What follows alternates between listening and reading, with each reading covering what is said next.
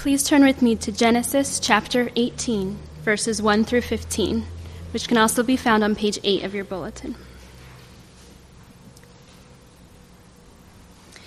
The Lord appeared to Abraham near the great trees of Mamre while he was sitting at the entrance to his tent in the heat of the day.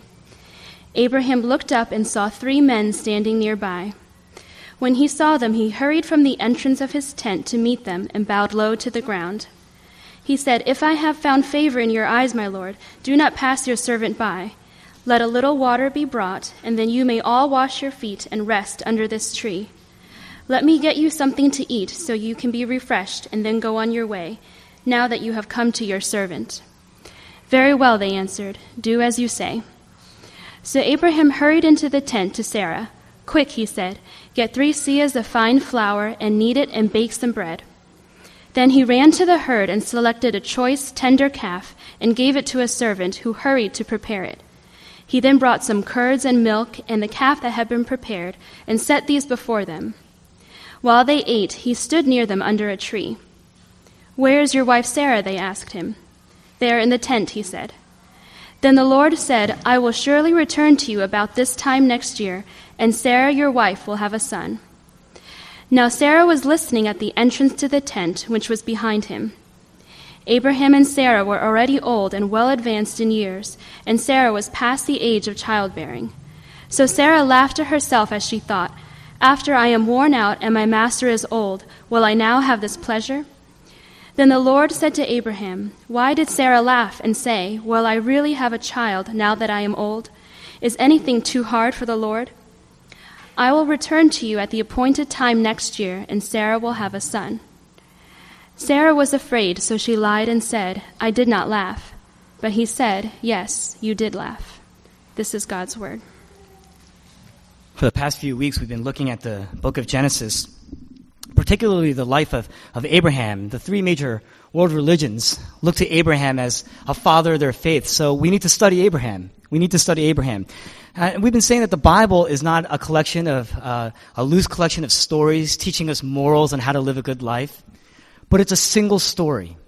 We need to plug into this story because it teaches us how we came about, who we are, how the world became broken, what God is doing in this world, and how this incredible story, this single story, comes to an end. Now, Abraham was called out of his religious cultural, social, economic context. He lived a remarkable life. He lived a big life. How did he live such a big life? And the Bible teaches us that he lived on the basis of a call, a promise. God appeared to him, promised him that one day he would redeem the entire world, the brokenness of the world, through a son born of Abraham's seed. And for 25 years, Abraham's now 100 years old. Sarah, his wife, is 90 years old. For, for 25 years, he's been living on the basis, in accordance with that promise. How did he do that? How did Abraham do that for 25 years? And it's because he was intimate with God. God appeared to him. God called him. God became personal, radically personal to him. He tied his own identity, he tied his own uh, character, his own life to fulfilling this promise that he made to Abraham. Now, why did the author then include this passage? Because it's really the same message.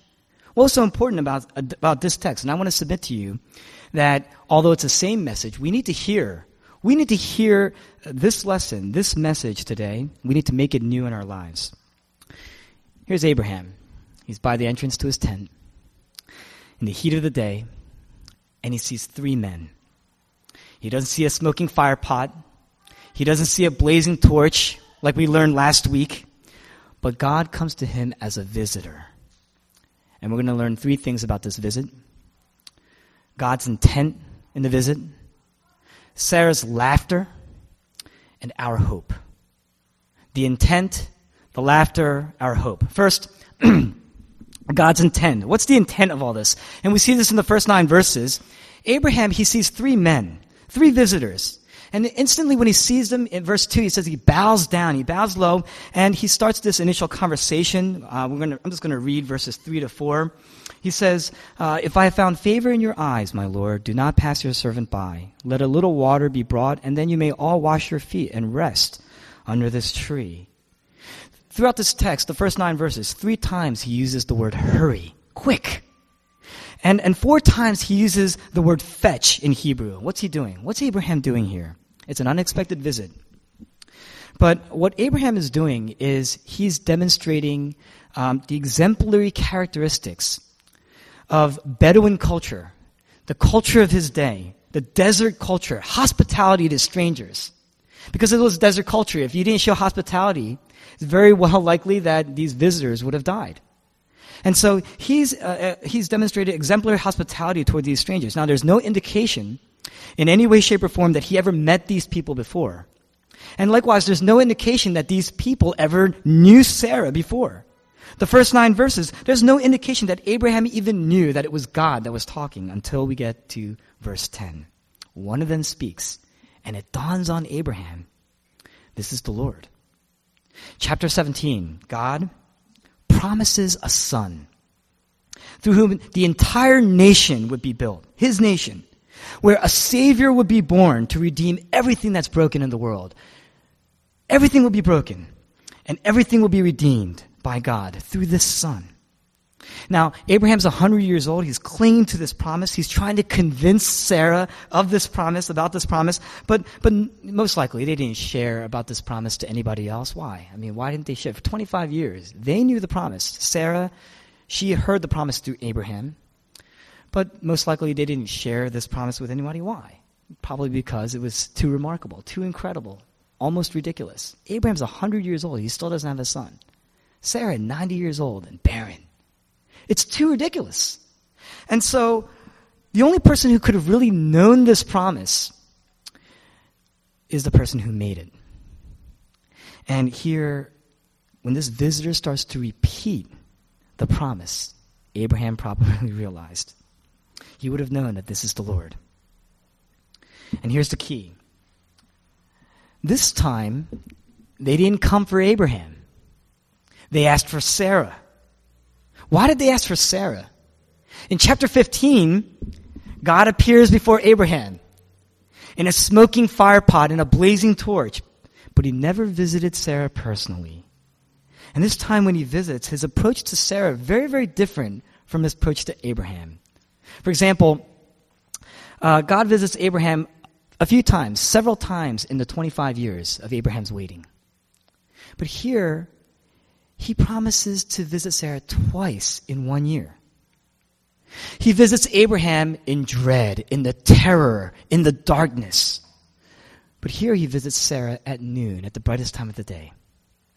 To Abraham he comes how? Smoking firepot, blazing torch. But to Sarah, on foot, as a visitor, in person. To Abraham he comes with a contract a covenant. To Sarah, he's counseling Sarah in this passage. He just comes with questions. Why the two approaches? Abraham is a businessman in a merchant culture. He's a patriarch. Genesis 15, when God told him, I want you to get these animals, Abraham knew exactly what to do. He cuts these animals from head to toe and he lays them opposite because he understands the nature of contracts in his day. But Sarah is this lowly, barren, old woman. She's got no social currency, no social capital. And, and this is what we learn about God in this text. Sometimes God comes in a fire. Sometimes he comes uh, in a blazing torch. And other times he comes as a counselor. Sometimes he comes to businessmen, the patriarchs, the high order of society, but other times he never leaves out the barren. He never leaves out the marginalized. He never leaves out the lowly part of the social ladder. They came for Sarah, this text says. And in verse 9, when they asked, Where is your wife Sarah? It's not like they didn't know where Sarah was. They knew. But why did they ask? And why did they say that? It's because they wanted her attention. Why? Verse 10. She was eavesdropping. She was inside the tent and she was listening, it says. Sarah's an old woman by now. She's 90 years old. And uh, verses 11 to 12, she hears this news and it says that she laughs. Why does she laugh? She says, you know, will I have this pleasure? Will I now have this pleasure? And we think that what she's saying is, will I have this pleasure of having a son in my old age? But really, the Hebrew word Edna in this text is a cognate of the word Eden. How were they in Eden? They were naked. They were naked in Eden. She wasn't referring to having just the pleasure of a child in this text. What she's saying is she's referring to sexual pleasure. In other words, what she's saying is we're so old. We're so old. We're not even having sex anymore. Abraham probably hasn't touched her in years. In fact, in many ways, she was probably so disappointed because in that patriarchal society, the blessing of a son was the social currency. It was also economic currency. You had hired, you didn't need hired hands. You had sons. It was the, the ultimate in terms of passing on your lineage, and it was the marker of this promise, and yet he was so disappointed probably. Decades passing with no children, no son, deeply disappointed, marriage probably lacked a lot of intimacy. So here's Sarah, she's a woman, so already in the culture of her day, no rights. No rights. She's old, she's, she's about 90 years old, so she's way past that age where beauty is relevant, where physical beauty is really relevant. She's barren in a culture that exalts beauty and exalts fertility. We're way beyond that in this culture, right? Right? Sarah's forgotten. Sarah's abandoned. She's left alone. She doesn't even come out of the tent. She's just listening in. Yet God travels through the desert heat and seeks her out directly on foot and speaks to her. He could have appeared before her in a blazing torch, in a smoking fire pot, but he walks to her on foot to bring her the promise, to bring Sarah the promise. And from this, we're going to learn a few things. One, God seeks out the marginalized. God seeks out the outcast. You know, the marginalized, they don't have a way in. Sarah didn't even come out of the tent in many ways, but God spoke to her. God sought her out directly. And that means that Sarah has a place. And if a person like Sarah, who's got no social capital, no social currency, no, no children, no social standing, if she can have a place with God, it means everybody can have a place with God. It means everybody's got a chance to have a place with God. God waits until Sarah has nothing to bring to the table, so that nothing short of God's own grace alone can fulfill the promise. And the essence of the gospel is this. You don't connect with God because you are able. How do you know that? Look at Sarah. She's not able. She's not able to have children. Next, why does God come? Abraham had a personal experience with God. But Sarah needed her own personal experience with God. She heard the message many times from Abraham, but she laughed here in this text. Why? Abraham's experience wasn't as personal to her. It wasn't as real to her. She needed her own experience. And what does that mean? It's not enough to take on someone else's experience of faith in God. You know, if you find yourself, you know, I've heard this before, I've already heard this before, what you're really saying is what was personal to this person what this person, what was personal to what this person is sharing is not that personal to me. What was real to this person, what was radically transforming to this person was not, is not as radically transforming to me. You never rely on someone else's experience. You need a personal experience yourself.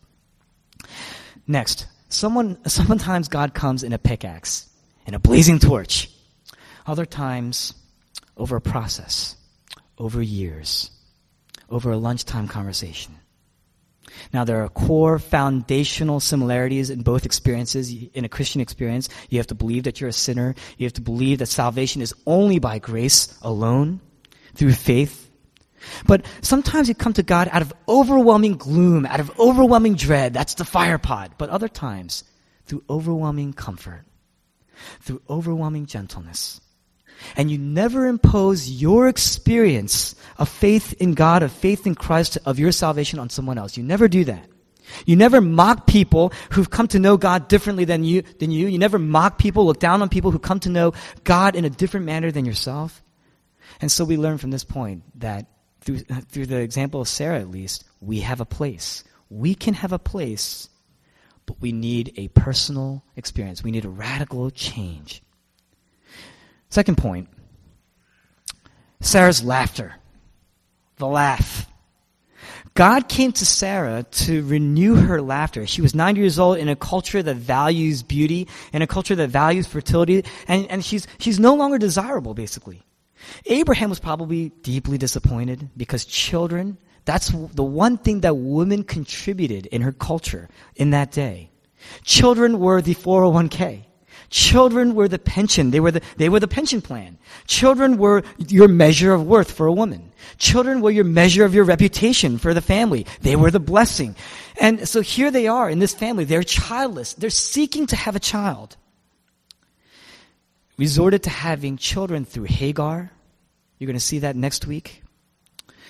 It's left this failed plan, it's left her distrustful, bitter, lonely, and now she's in her old age cynical and empty. She says, she says, after I'm worn out. And what she's saying here, literally what she's saying is, I'm being used up. The language here, it's self-loathing language. She's not just saying, oh, I'm just tired. That's not what she's saying because I'm old. She's saying, I'm worn out like old clothing. I'm just worn through. Self-loathing language to describe herself. She's given up on herself. But God makes her laugh. The loving counselor Verse 14 repeats the promise. I'm just going to read. He says, Is anything too hard for the Lord? I will return to you at the appointed time next year, and Sarah will have a son. Look at the gentleness of God's heart. She laughs at him, but he's so gentle, so comforting. He merely asks, Why did Sarah laugh? He's counseling. Why? Because he knows Sarah's listening. She's listening in, she's eavesdropping. Now, what's the meaning of the laugh? Rainer uh, Maria Rilke, he's a 19th century existentialist philosopher. He's a poet and writer. He's an author. And he wrote a series of short stories. One, uh, at least one of my favorite, is called The Gym Class. It, it takes place in, in 19th century Austria-Bohemia. It's about this military school, most likely an autobiographical account in some ways of Rilke himself. And in this story, it shows the horrors of military school for these children, these young boys uh, in 19th century Austria-Bohemia, just before World War I. And uh, you see the terror of this military program. These kids are just treated so harshly, and so harshly that one of the characters of the story kills himself in the story in a tragic way. And this is 19th century pre-World War I Austria-Bohemia. They're not, there's no outlet for these children. These children, there's no one here to explain these kind of tragedies to a young boy. And so, because they're taught to be hard and they're taught to be disciplined. And as this gym class ends, the children are really much left to deal with the horror, the tragedy that they just saw and they experienced. And one of the boys, as the story winds down to a close, starts to climb jump all over, all over this other boy's back. And he starts to laugh hysterically, uncontrollably. Why does Sarah laugh? Rilke understands that there are two kinds of laughter. One is this hearty laughter, full of hope, but the other, uh, the other is this, this bitter, cynical, nervous laughter. And, and Sarah laughs because there's no outlet. There's no horizon for her. She's been sold out by her husband in Egypt. She's been separated from her husband in Egypt, serving potentially as a concubine. She's been through battles with kings throughout the, the earlier parts of these chapters. She's been, she's experienced and seen willful acts of her husband's adultery, and it's left her cynical. It's left her bitter, a life without wonder. This passage is an invitation. God seeks Sarah out to invite her into wonder again, a restoration of her wonder, a sense of wonder. It's what separates a nominal believer, somebody who just comes and hangs with people who believe, who hangs and experiences the experience of people who really believe, with somebody who has a vital, active faith as a Christian, as a believer. You know what that looks like? It's like this. This is the hearty, hopeful laughter. Me? This sinner? You think I believe? I would never have believed on my own. But I do. I know it's funny to you. I know it's a joke to you. And it's even funny to me. But I do. That's, that's the cynical laughter on one hand and the hearty, hopeful laughter on the other. We're living in a time where everybody believes that everything can be explained. In fact, if it can't be explained, it's a result of the Enlightenment era of our day. If it can't be explained, then it can't be real. It can't be true.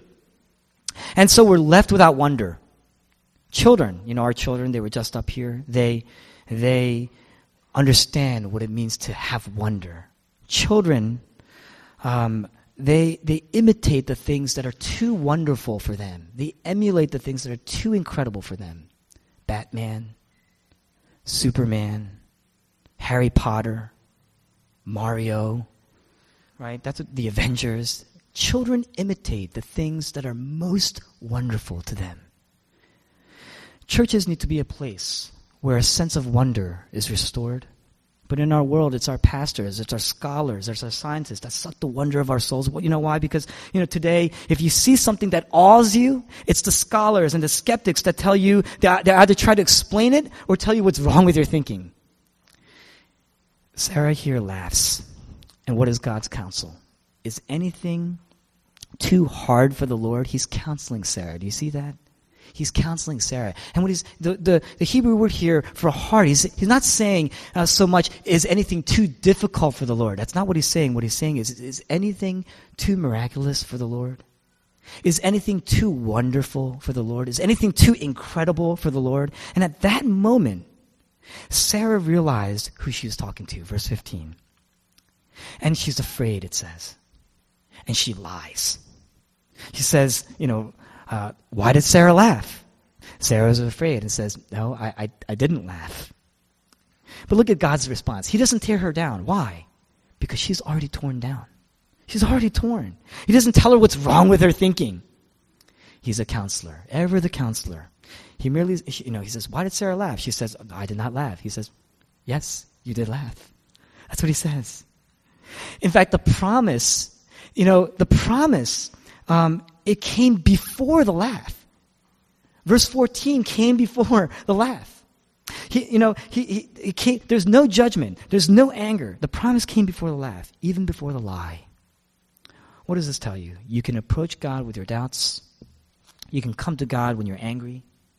You can come to God in your despondency, in your depression.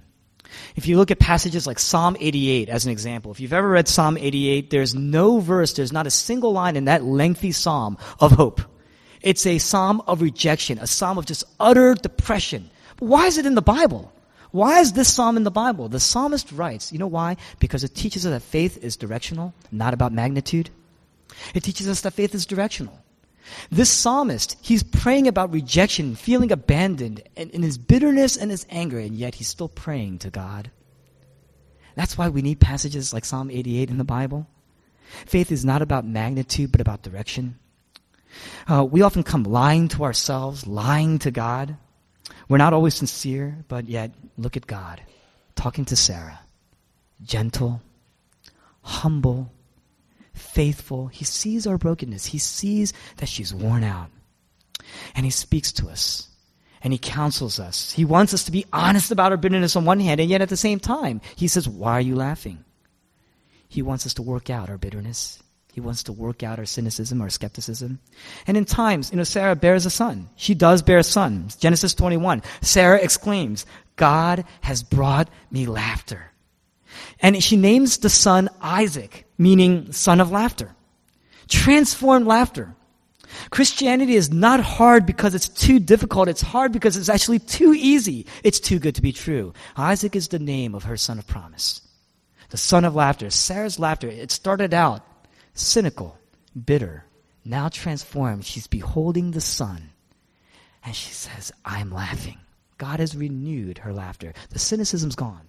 The bitterness is gone. She can truly laugh heartily again. The first laughter, bitter, cynicism. But with God's promise, the joy was renewed. God encountered Sarah, and her joy was renewed. If you think about it, in Genesis 21, she says, God has brought me laughter. And everyone who hears about this will laugh with me. But the actual Hebrew, it's will laugh at me. You know why? Picture this. She, Sarah, you know, before she was bitter, she is now looking at herself. She's picturing herself, a 90 year old woman nursing a baby. How ridiculous is that? How gross is that? And yet Sarah's saying, I can laugh at myself. I can laugh. And everyone who sees this can laugh at me. But I'm laughing out of joy. God has brought me laughter. God really saw Sarah. That's the reason why. God, God, she was questioning her worth at one time, and now, after 25 years, she's discovered true worth. True worth in her identity. She's this frail, old, worn out, cynical woman, and yet it's been renewed. And if the message, if this message, to behold the Son, can renew Sarah, it can renew us so much more. So much more. Why? How? What is our hope? This is our last point. How can we experience this kind of renewal? And here's how you do it. This is a trap. Here's how you fall into a trap. People often apply this text and they'll say, well, here's what you do. You live this story out by expecting great things from God. I want you to pray with me that we anticipate and expect the impossible. Pray that and anticipate incredible things from God. That's what you need to say. But that's incredibly flawed logic. Why? Look at Sarah. Look at Sarah. Isaac didn't come because she expected great things from God. She didn't expect anything. She didn't expect anything from God. Her expectations were flawed. She's heard the promise as early as Abraham, and yet so flawed, she laughs at God. And yet her joy was renewed. Why? When she beheld the son of promise. And just like Sarah was renewed when she beheld her son, in the same way we can be renewed when we behold our son of promise. How do we do that? Sarah, uh, she saw part of the story, only part of it, a portion of the story. But we can plug into the whole story. We can see how the whole story ends. And here's how. Throughout the Bible, there's this concept of the empty womb. In the empty womb, barrenness. And, and barrenness w- was always representative of, of abandonment. You see barren women, and it represented that they were being abandoned by God. And yet, as readers here now, seeing the whole story unfold, we see that it's a clue to God's active hand. On one hand, it looks like abandonment. And yet, in that, it shows us that nothing short of God's grace to fulfill the promise. So, for instance, it sets the stage then for impossible truths, impossible births. Sarah was barren, and yet she gives birth to Isaac, the son of promise. Isaac marries Rebecca. Rebecca is barren. And then Rebecca gives birth to um, to Jacob, the son of promise. Jacob marries Leah and Rachel. Rachel is barren. But Rachel eventually gives birth to Joseph and Benjamin. And uh, all the way you go to 1 Samuel, Hannah. Hannah is barren. And then later gives birth to Samuel, the last great judge. That leads to King David, our, our great king. All the way to Luke chapter 1, we have Elizabeth, wife of a priest, barren. And then Elizabeth gives birth to John, otherwise known as John the Baptist. And Elizabeth is the cousin of Mary. And Mary, she wasn't necessarily barren. She was actually worse. She wasn't even trying to have a child, but it sets the stage for impossible births. She was a virgin. But in Luke chapter 1, an angel approaches Mary and says, You will give birth to a child. And Mary asks, How can this be? In other words, this is impossible. How can this be? She's skeptical. She's afraid. She's nervous. But the angel responds in Luke chapter 1 verse 37. Nothing is impossible with God. It's the same phrase. The same phrase that God spoke to Sarah. In other words, the conversation that Sarah had with the Lord in this text is the same, very similar to the conversation that Mary has with the angel. Why is that the case? It's because Jesus is the greater son of promise. Jesus is the greater Isaac. Jesus is the greater son of promise, the one whom to all the sons of promise point. The ultimate fulfillment of God's promise in our, to redeem our broken world. And how does he do that? On the cross, Jesus suffered and died to give us a lasting hope. Sarah was dismissive. Sarah was cynical. Sarah was skeptical, but the presence of God gave her lasting joy. It was, it was restored because, because she found her worth in beholding the Son of promise. In Hebrews chapter 12, it says that Jesus endured the cross for the joy that was set before him, for the joy set before him. In other words, Jesus had joy. It was set before him. He, he went to the cross because of his joy, but he tasted the bitterness of the cross. He tasted the bitterness of death on the cross. Why? Because of God's absence. Sarah enjoyed a renewed laughter because of God's presence. Jesus tasted the bitterness of death because of God's absence on the cross. On the cross, he says, My God, my God, why have you forsaken me? You've forgotten me. You've abandoned me. In other words, I've lost the joy of God's presence. I'm suffering ultimate joylessness, ultimate loss, ultimate bitterness because of God's absence. In other words, Jesus lost the joy of being near the Father so that we can have joy. We can have the joy of being near the Father. Jesus on the cross became barren, abandoned.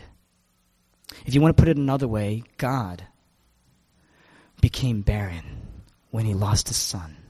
He suffered. Why? God lost his child so we could become his children. And the deeper that that truth goes into your life, it's going to make you laugh. It's going to make you laugh because that becomes your worth. There becomes your worth. When gospel's not, when the gospel is not the center of your life, you can only laugh at other people. And that laughter at other people is cynical and it's bitter.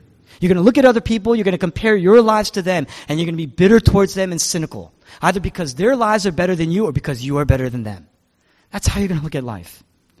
But when the truth that Jesus suffered cosmic joylessness for your joy, for your sake, it creates wonder. You can laugh at yourself. You can laugh at how little you trusted God and His promise. When you behold the Son, the wonder is restored. And you know what happens as a result of that? Just a few things. You're going to be able to see your sin. You're going to be able to see your failure. You're going to be able to see your, you know, the things that you've done wrong, the guilt, and it's not going to destroy you. It's not going to destroy you. You can name it with a laugh.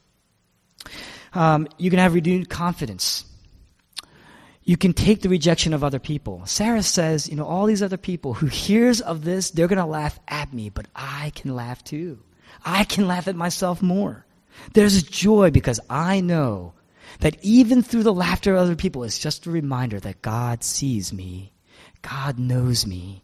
I am known in Christ. That's joy because you have cosmic worth. You can trust in God's wisdom when your prayers aren't answered. Sarah, 25 years of living.